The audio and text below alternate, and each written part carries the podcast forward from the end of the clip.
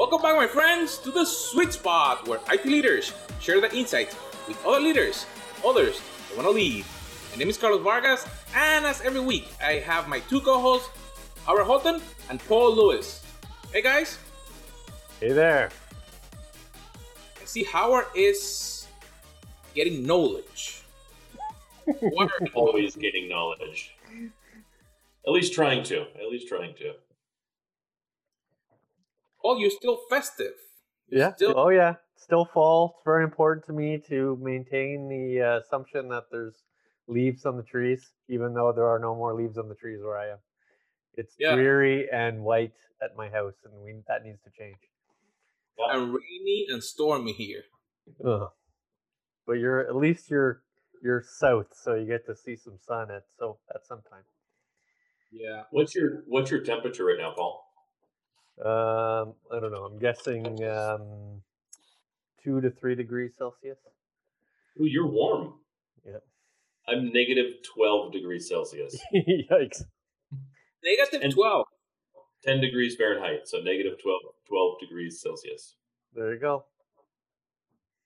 So more snow is coming then. Uh, probably not actually. We just get cold. Mm.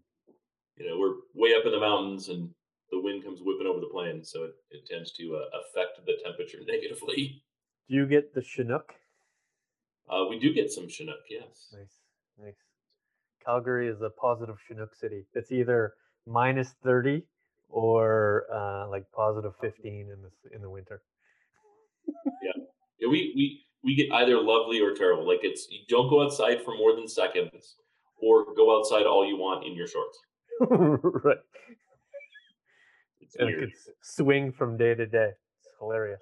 Or hour to hour. Hour to hour. Yeah, we we definitely live in a must keep must keep nice jacket in the car state right. because it could very well go from short sleeve weather to you now you're freezing. You might you better grab a parka. right. Parka and gloves. Yeah. But not Carlos. He gets sun and sea on a daily basis. Yeah.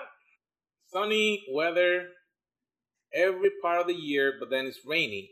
That's a problem. You want to go out? Like here, you need an umbrella or a poncho or something on your car because you're out and you think that is perfect and you're in flip flops, and then all of a sudden there's a hurricane. All of a sudden, there's a Oh, hurricane. shit, there's a hurricane. I'm pretty sure there's some warning. Yeah, I was gonna say I think we need to work on a warning system. I mean, really. So so how is what's the humidity like in in Miami? Is it humid? Yes, but depend on the area. There's some areas more on the south if you're closer towards the beach. Mm. Is more humid than if you're more on the center. But thank God where we are, it's not that humid. It's not that bad.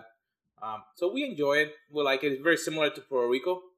Uh, so That's interesting. In California, um, the closer you are to the beach, the less humid it is because you get the breeze all the time. Right. The breeze seems to pull the humidity out of the air. Interesting. So it's very diverse where we are. Here we go. Different weather, another one. How about on the leadership bench? Diversifying the leadership bench. What do you guys think about that? That's quite the stretch on the transition. I think it might be nice. I always like to see the the mental mental acrobatics that Carlos goes through there to try to connect our our bullshit in the beginning to the actual topic. Like it's, Let me pick a random does, word. It, does, does it sometimes take you an hour to kind of unpretzel your brain after you do that? Because that one was that one was pretty far. Howard, you have thoughts on diversity and inclusion? Yeah. So so give me the statement that, the statement that you made before. Uh, there has been talk about diversification at the leadership level. So, in our sense, it's the CIO and CTO and CISO, or all the VPs and SVPs of that uh, uh, of that team. Uh, how do you handle that? Do you handle that via org chart? Do you handle that via org design? Do you handle that via talent development? Do you handle that via recruiting? Could be any one of those things. I'm kindest on the side of org design, and I can talk about that.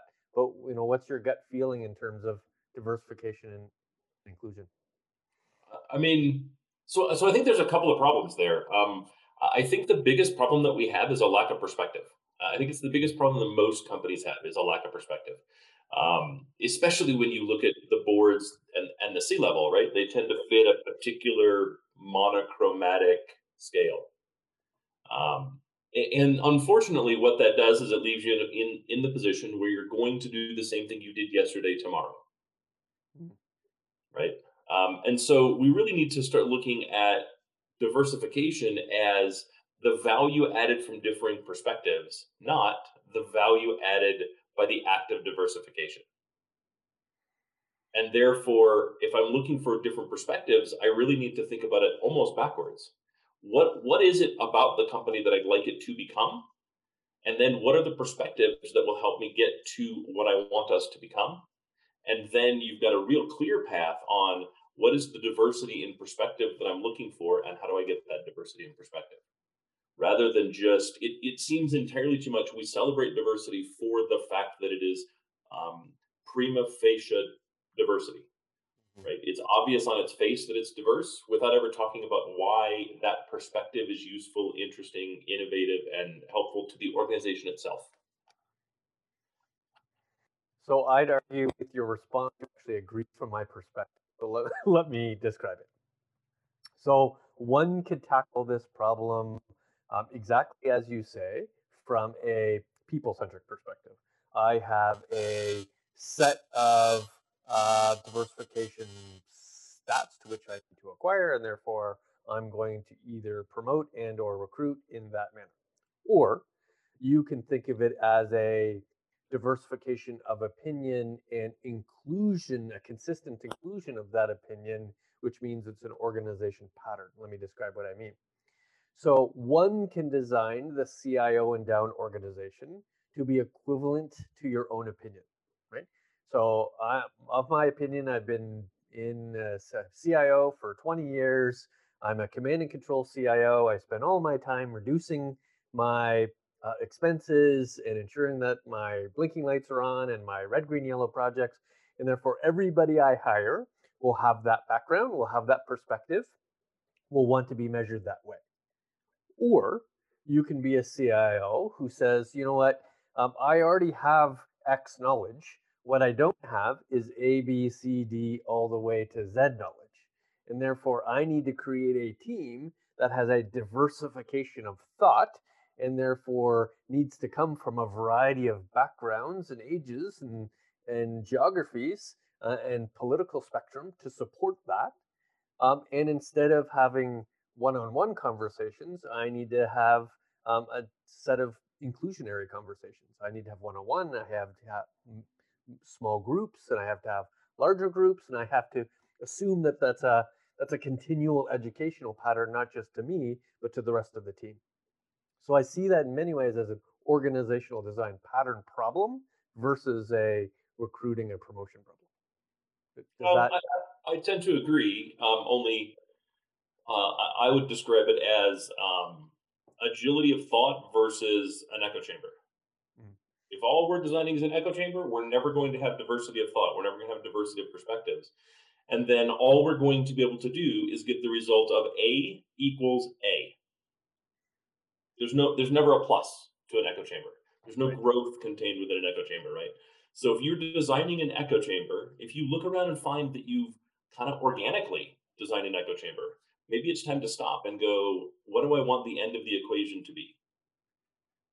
Right. Then I can insert the value required to get the end of the end of the equation. And it can't just be A plus A equals A. I mean, it can, sure, you can do whatever you want the fact is you're not going to be successful if a plus a equals a you're not going to attain the continuing success you could otherwise attain um, if if you know your goal is to grow a dollar into a dollar 10 great if your goal is to grow a dollar into $10 it's not going to happen if it's an echo chamber and so I, I assume you've worked in both right you've worked in a um, a less diverse environment and a more diverse environment and what were, what are the pros and cons of either so the pro of a less diverse environment, especially in the startup space, is the ability to um, maintain a clear focus on a very tight objective.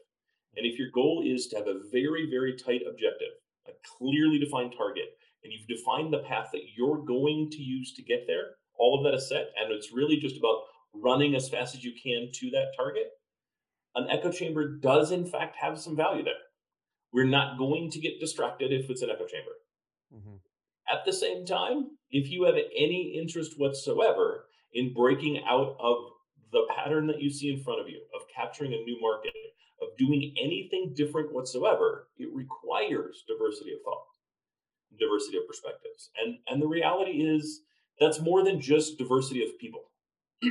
that's really a culture that that inspires um, the confidence to execute on that on the value of that diversity right um, that means the the person with the harvard mba and the person with the hard knocks mba um, carry carry a similar voice in the room and similar consideration in the room doesn't mean it doesn't mean we decide everything by by uh, you know having too many chiefs and not enough indians right? it doesn't mean that, that we that, that everything is is a um, party decision but it does mean everyone gets heard and you're able to go down the rabbit hole and go, hey, I think that actually has some merit, regardless of the source.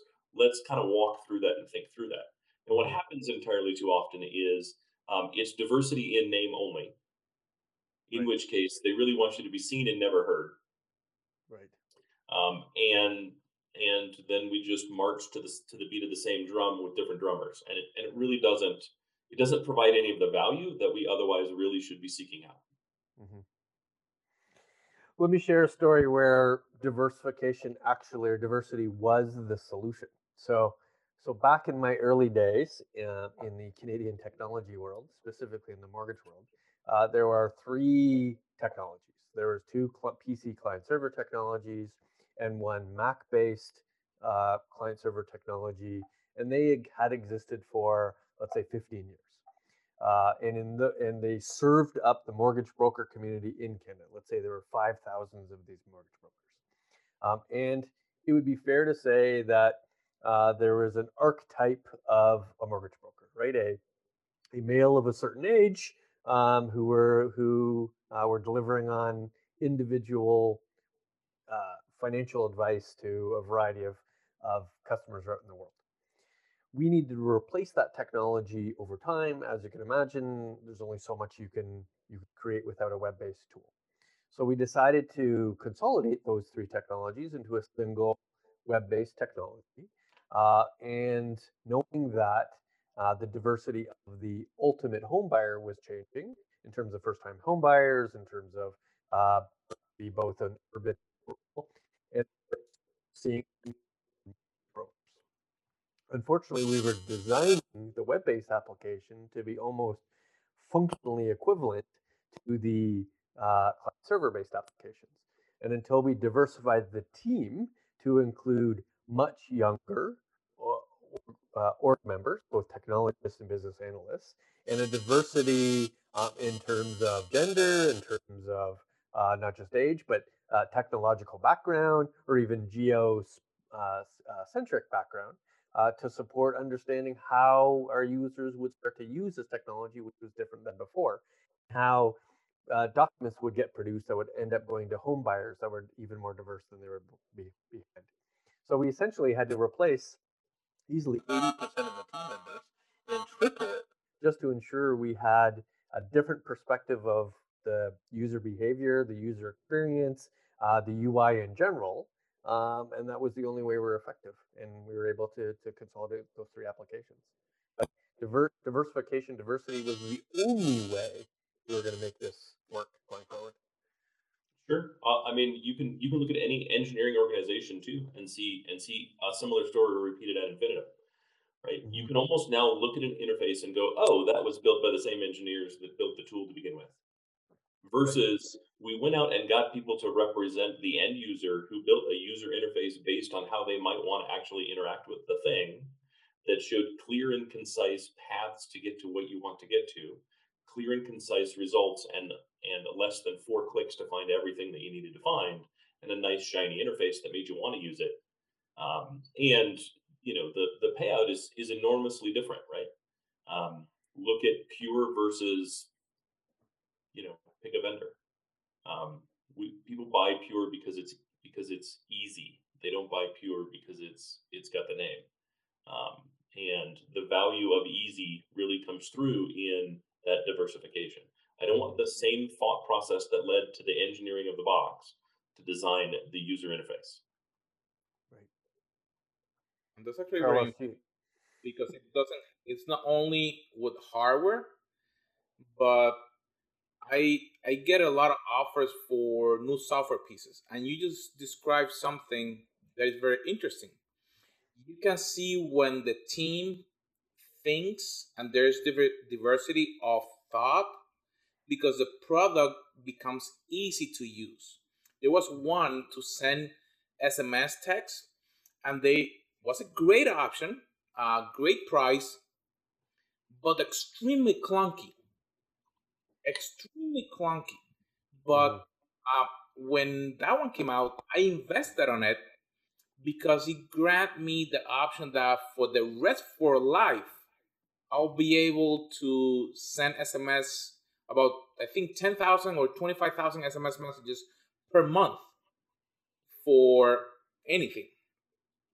So I said, okay, so the value that what, what they were charging at that time, but the interface was horrible. So that that's something that is very important as you describing that the engineering part need to include different areas. And you describing something that I wanted to ask you for not only the leaders but also the people that work with the leaders. You mentioned about diversity, so it will not be an echo chamber. Mhm. So, the, how does a team support the leader so he doesn't become an echo chamber? How does that's an interesting perspective. So from Exactly. so from member to leader versus leader to member. exactly because if a CIO or a CTO or a manager is at a meeting, you don't want to just say yeah because you Mhm. become zombies. I- I mean, you make sure that you're heard, right? That's the best way to do it. Um, and, and frankly, that's good career advice in general. Um, make sure that you're heard in the most respectful, most appropriate way possible. Those two things are important. Um, you know, if a decision has already been made, being heard is not helpful. Right? At that point, it's about how do I support that decision moving forward and how do I help execute on that decision? Right. But when we're in the decision making process, now is the time to be heard. I understand what you're trying to say, but I think this perspective, I think this buyer, I think this, whatever it happens to be, is ultimately going to give us a better result. And this is what we need to do to accomplish that. Um, and and I I think lacking that, I think we've got a problem. Right? Lacking that, I think you're going to end up in a situation where it's just it's either yes men or um, you become known as the problem employee that's always the naysayer. Was there an obvious transition for you, Howard, between uh, a more diverse and a less diverse team, either a peer member team or a team to which reported into? Was there an Uh, obvious point in time in your career, or Uh, there was same company. Um, I won't mention the company. Um, it's a and so, both good and bad, right? Um, there were team members that were hired to check a diversity box. Um, those that fit more than one checkbox uh, often could do anything they wanted. Didn't matter. The, their their value was in checking the box. They knew it, and it was problematic. Um, the company overinvested in them and got nothing out. Um, at the same time, um, ch- especially changing leadership to to add diversity to the team, um, created some incredibly strong leaders that really helped pull out of us something different that I really enjoyed. Mm. Right, um, they took it a different direction. Right, the the and and some of that is the pre- previous leader, leadership had in fact got tired. Some of it was they looked at the problem very differently right? They looked at the problem from the perspective of um, we have a job, we get paid. The KPI is tickets closed and the time to close tickets, right? It's a standard SLA crap. um, but the new leader changed how we went about that and really focused on the the customer satisfaction aspect of the ticket action itself Mm. Um, and she used to say something that became one of my favorite things to say. I'm not trying to create, or she said, my goal in all of this is to create raving fans. I don't want people that like me. I want raving fans. And that's always kind of stuck with me. And I think that had it not been for the fact that they changed to someone who had a different perspective on the challenge, I think we would have been stuck doing it the same way. Mm. yeah, also- my, my career almost went hourglass, right? Where I started for the first, let's say, five to 10 years in an incredibly diverse financial services setting, right? Where where all walks of life were delivering value and services to all walks of life, right? Because the reality is, in a bank, as you can imagine, um, the customer segments cross the nation, right? Cross the nation and cross the the constituency as a whole. The population is our customer base, um, and then moving in from that into a tech, a in many ways a startup technology organization where three of us were making decisions for uh, a customer base of of tens of thousands, if not hundreds of thousands of people, and it was very clear that this reduction of diversification of thought uh, made uh, poor decisions in many ways. It was only our experience that were added to the to the user user experience or to the UI or just how this thing actually functioned. And until we expanded that organization to have a much more not just diversified team member, but actually an inclusionary process of ideas, did we actually actually start to mirror what the client set was again. So I've seen this whole what what clearly did work, but I didn't appreciate it, to what clearly didn't work, and it was obvious, back to a point where I felt that this was a normal, rational way one designs an organization. And I would say um, diversification really is, I, I kind of want to double click on it, really is diversification of thought, mm-hmm. right? Not diversification of appearance. Like, let's be honest, right? Um, when when we see um, when we see the term diversity hire, it refers to sex or race. Those are the things that it refers to. Those are outward appearance. Yeah. It right? might be distinctly different between Canada and the U.S., but uh, but I, I buy that. Right. So um, the challenge becomes if all I've done is hire someone with the same perspective but a different outward appearance, I haven't really changed anything. I haven't really gained any value. Right. Um, and I worked in organizations that were tremendously diverse of the the races and and sexes represented, and yet every single person thought the same. Their industry had changed around them, but they all thought about the industry kind of pre-change, and they were completely unable to catch up with the evolution of the industry and really take advantage of the of the dynamics that were added and the opportunities that were created. Mm-hmm. Um, at the same time, uh, I worked in an, in a, at another company where the industry was very cloistered. Right, it was very nepotistic, um, and being one of the one of the few people from outside that industry, um, I immediately showed my value simply by having a different perspective. It wasn't that I was better at it or worse or anything else than anybody else in the room. It was simply a different perspective added to, to a pond that had become stale that all of a sudden allowed us to to to start grabbing grabbing change and making differences. Yeah, the least diverse organization is a family run business. For sure. Because not only not only do you not get diversity of thought, you have a patriarch or a matriarch making effectively all the decisions. So there's no. There's a really famous organization that's got that problem right now. You've been in the news a lot. Why? am I, Why can't I think? Oh, White House. Right. yes. Not by design, but certainly by implementation. Sure. So, but I, so, I've encountered many small, medium, large, you know, family-based organizations where it's very clear that they're making um, they're making hereditary conversations, or they're setting themselves up for uh, financial gain for the next several hundred years. Right? It's it's it's it's about inheritance sharing versus actually providing value, you know, to to a, a client mix or to an audience. But you don't have to pick between the two yeah right? Like ultimately, you could in fact do both. Mm-hmm. And the truth of the of the situation is, if your um, son, daughter, grandson, granddaughter, niece, nephew, cousin, brother, whatever the family member is that's involved, is in the wrong position, it doesn't actually have to change their the share they own in the company. right. It is totally fine to take someone that needs to inherit because that's the way you want it to go and put them on the board and still give them an inheritance. Right. It's okay to put them in the spot that makes logical sense for them, even if they have the golden list of golden parachutes. Because putting the right people in the right positions can be a multiplier of value.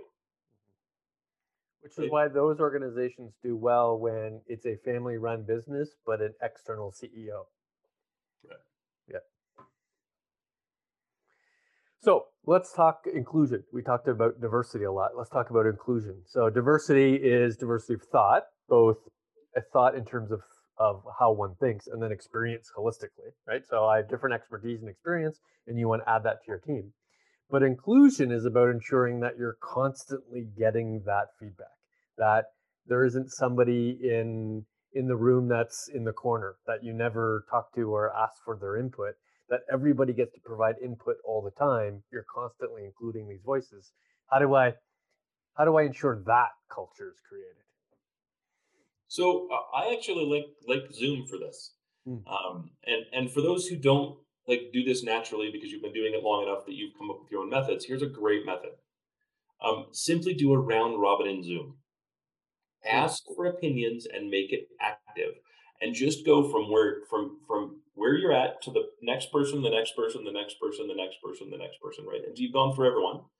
And then when you do it the next time, do the same exact thing, only go backwards.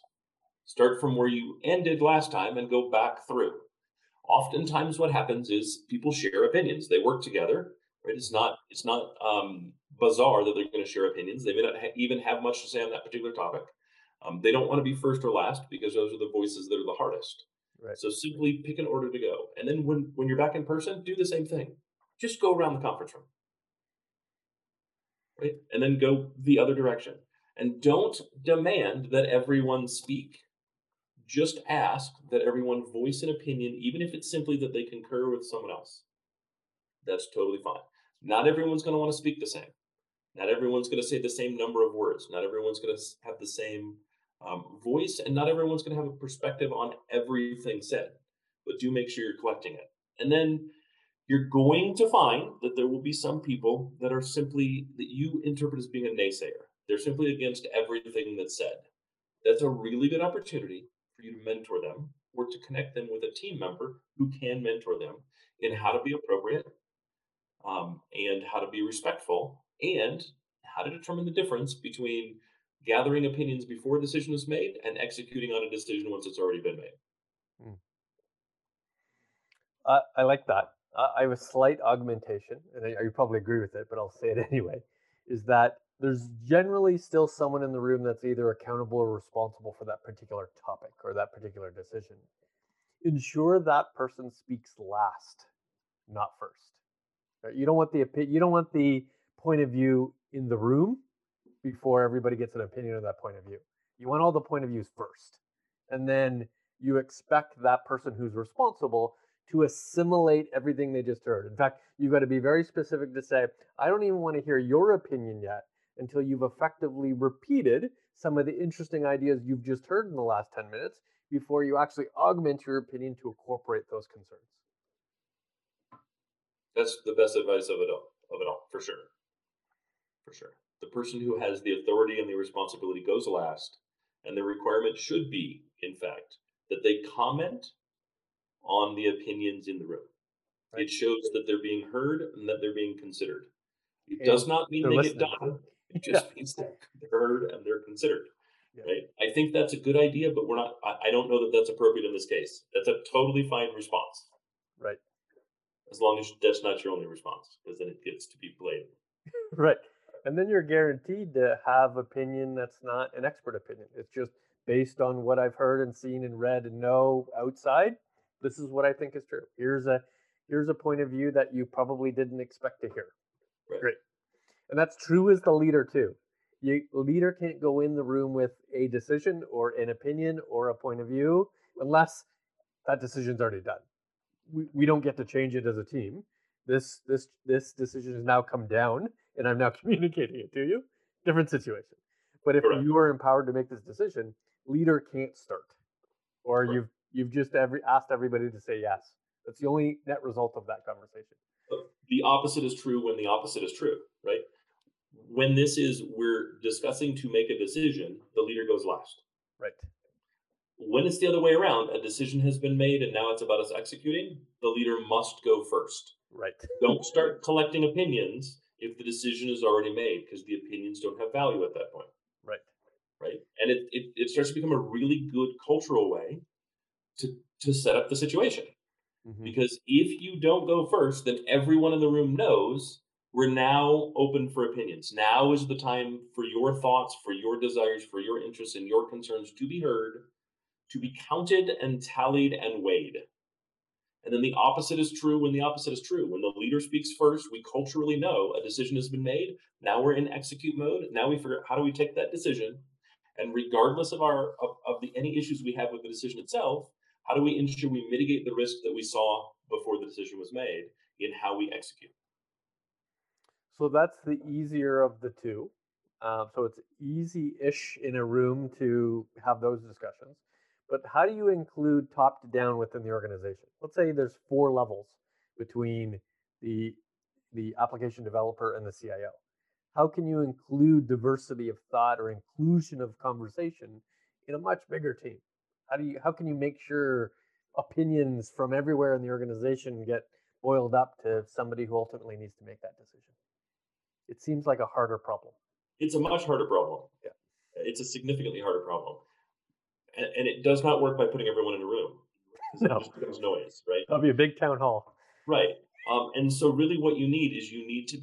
This is where clearly defining stakeholders becomes important. Right. If four teams are involved in making a decision, then there should be four stakeholders, one at least one from each team, who's responsible for gathering the input from their team on an ongoing basis and bringing it to the stakeholder meeting where they share their concerns, their execution plans, whatever it happens to be. So they ensure that their whole team is represented. And that does fall on leadership to really determine who represents the team in those stakeholder meetings. And I have to be honest, shouldn't always be the leader. Right. Probably maybe should never be the leader, depending on your organization. Right. Um, because ultimately they need to be in the room. Also, as a culture, you probably need to have some rules built around it. Because if it's just VP, if it's three VPs in the room and then the fourth is an application developer, there's going to be a voice that's not as well heard Right. right? So don't set yourself up for failure. Really have a design methodology in doing it and thinking about it from an organizational standpoint, right? If you're the CIO, start defining what those rules look like. Start defining your expectations. Do you really want your VPs to be representative of all of the stakeholders that roll up underneath them? Or is there a better stakeholder that might be closer to the problem that can better articulate either the solution or the usability of that solution than the VP? That's probably a better stakeholder. In which Mhm. case, you need to encourage the culture so that that person's voice is always heard. Even if that means in those meetings, you ensure that their voice is not drowned out. Yep, I, I agree. All, all too often is there multi-level committees which simply don't work because a multi-level committee will immediately just just general culture will start to be listeners for the lower part of the organization and deciders for the higher part of the organization, which isn't in fact what you want as the CIO. Uh, you need to design those committees to have as many peers as physically possible so that nobody in the room has any particular authority over anyone else. However, they have a set of accountabilities and responsibilities that are obvious to everybody, right? Have a developer, have a BA, have a QA, create an agile team that obvious everybody has a role and nobody's the nobody's running the team versus three VPs and five individual contributors. Those three VPs will make every single decision in the room, which is absolutely not effective because it's quite unlikely those VPs have enough detailed knowledge to make those decisions. And, and I would say that if you're if if you as the CIO or you as whatever the leader is in the room, the ultimate person that the decision is being presented for, um, if you are not in the room some of the time, then you make sure the person with the lowest title presents the notes from the previous meeting. Right. They're much more likely to stumble over the things that their opinion didn't get heard on Right. versus a VP pushing for forward the decisions made by the VP. Right. Right. So I think there's some easy ways to do that that often get missed. Yeah. So, so other things like bits and bytes, uh, you need to uh, look for people who have a different opinion than yourself, right? So don't always bring in people in the committee to you think already have the same opinion. Make sure there's diversity of thought in that general room. Like there's always somebody who distinctly has a different architectural design. Put them in that room because that will be an interesting behavior to see. Uh, don't seek out same decisions always. Sorry, don't seek out seek out same expertise. Seek out alternative expertise, and potentially even create a distinctly different communication path up to the CIO. It doesn't always have to be through the hierarchy. It can be different paths of communication, informal or even formal. But you've got to uh, you you've got to create multiple paths. And the, and the reality is, you need still need an open door policy, right? If somebody wants to come in and have a conversation with you, let that conversation occur. Because just let it encourage it, right? Yeah, absolutely. Like actively encourage the fact that an open door policy means I do in fact like if my door is open, the expectation is anyone can walk in and have a conversation about anything. No filters, no language. You say what's on your mind, and I will listen to the to the absolute best of my ability for the length of time until I have to close the door because I've got another meeting. Right. Right. Um, an open door policy needs to actually be an open door policy. Entirely too often, it's not really an open door policy. Right. Um, in which case, you you kind of as a as a leader, you kind of end up just hearing one voice, right? And you you you never actually get a, a full understanding of what's really happening. Yep. Carlos, that was a broad and detailed conversation. Well, I wanted to give a tip before before we okay. before we stop. Um, and that's a tip on how to execute on the very thing that you brought up, right? How do I know someone's going to give me a different perspective when I'm hiring them, when I'm interviewing them? And a really easy way to do that is pick a meeting that didn't have a lot of diversity in it to get to a decision, give them the decision, and then ask if they would do it differently. Right? Allow them to challenge the thinking on that decision. If they go, oh, that sounds good, you probably aren't going to get the diversity of thought Right. But if they start firing things like, "Hey, did you think about this because of? Did you think about X because of Y? Did you think about you know W because of V?" Um, you're probably going to end up with someone that, that's going to give you a different perspective because you wouldn't have heard it in the meeting prior. Be right. very very easy to do and, and kind of a simple way to phrase a question and can be very timely for what you're doing. That's the perfect tip. Excellent. Perfect. And so there you have it, my friends make sure that when you're hiring someone or when you're building a team, it's not just diversity like Paul and Howard mentioned, just the way it looks, but also you want what is in here. So they will help you to lead that team to make the transformation that you need in your company and in your community. My friends, as every week, make sure that you click on the bell and subscribe, share with others, and we'll see you on our next episode.